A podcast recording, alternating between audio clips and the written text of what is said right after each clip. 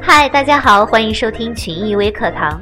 今天给大家分享的是，为什么我们公司的员工总是抢着帮同事收快递？说到这个话题，大家可能会觉得那些抢着拿快递的同事是来分享快递里面的东西，但事实上并不是这样的。记得有一次是在三月份，我要去金门出差，在出差的过程中，刚好重办的身份证邮递到了公司。那么谁来帮我签收呢？如果大家不乐意，会不会弄丢了呢？这些问题啊，我从来都没有担心过，因为我们公司实行的是积分制管理，帮同事签收快递会奖五分，如果快递保存的好，会再奖十分，这分值也是相当可观的。在快递到后，办公室里的一枚帅哥帮我签收了，而且还保存锁在他的抽屉里。这些都是在我没有要求的情况下，他却做到了。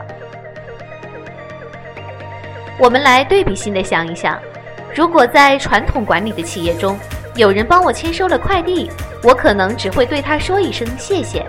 但员工做了这件好事，公司却是不知道的。而积分制管理会用奖分的机制对他表示认可，让整个公司的员工都知道。这个时候。吃亏是福，顺便就变成了现实。当然，我出差回武汉后，特意感谢了那个帅哥。那大家为什么会抢着去赚积分呢？根本原因就是因为有积分的激励。因为我们公司的福利与积分排名挂钩，只要做事了就有奖分。不管是本职工作的事情、跨部门的事情、做卫生的事情、好人好事等。员工都可以通过软件来提交申请奖分，从而获得认可及考核。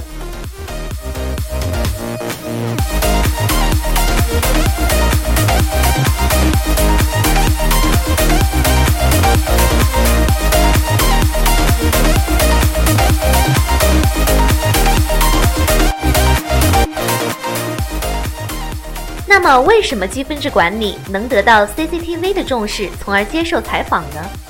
因为积分制管理是一套真正可以落地实施的管理方法，怎样留人，怎样用人，工资怎么算，怎么发，考勤绩效怎么考核，企业文化、员工内在能动性、积极性，怎样让吃亏是福变成现实，怎样提高忠诚度，怎样给员工带来快乐，怎样激发执行力，怎样解决家族式管理。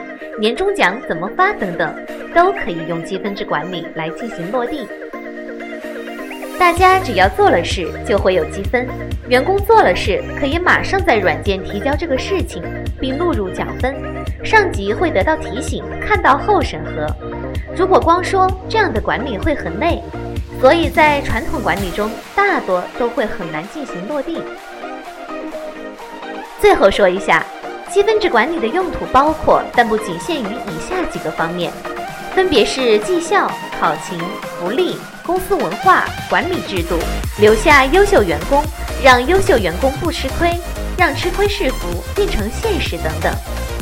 如果是跟工作相关的，可以根据工种难易程度、时间周期等标准来进行评估和衡量。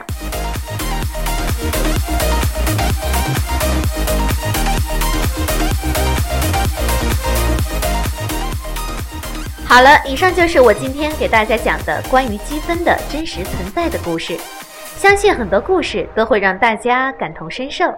我们明天同一时间再见。